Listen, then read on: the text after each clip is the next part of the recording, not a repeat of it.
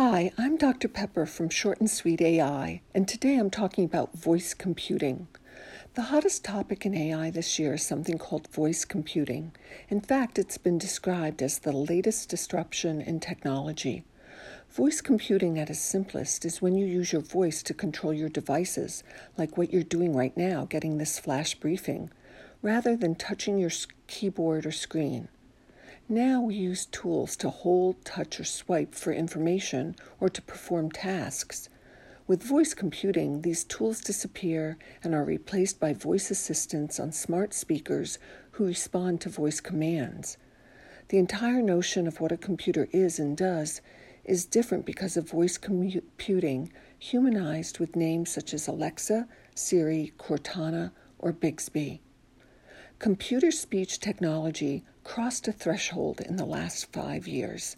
We know human beings can understand and comprehend an average of 95% of what another human being says. Compare that to artificially intelligent computers, which can now understand and comprehend 99% of what a human says to them. Let's look at the numbers. There are 2 billion desktop and laptop computers in the world and 5 billion mobile phones. By the end of this year, there will be more than 200 million smart speakers worldwide, a number expected to grow to 8 billion by 2023.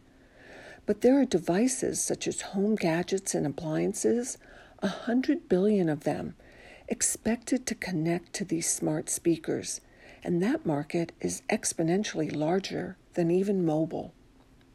The days of going to a browser to type in a query or starting at a home page on a screen are disappearing.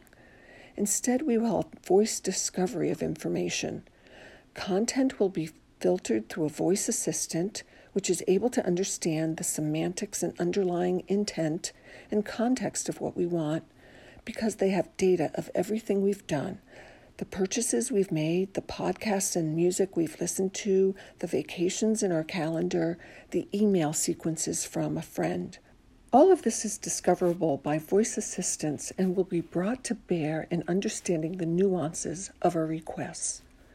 Screens and smartphones won't be eliminated just as the jet airplane didn't kill off the car, but people will gravitate to the more natural interface of voice. Computers will follow us around rather than us needing to go to them. This is called a voice first future. Until next time, I'm Dr. Peper from Short and Sweet AI.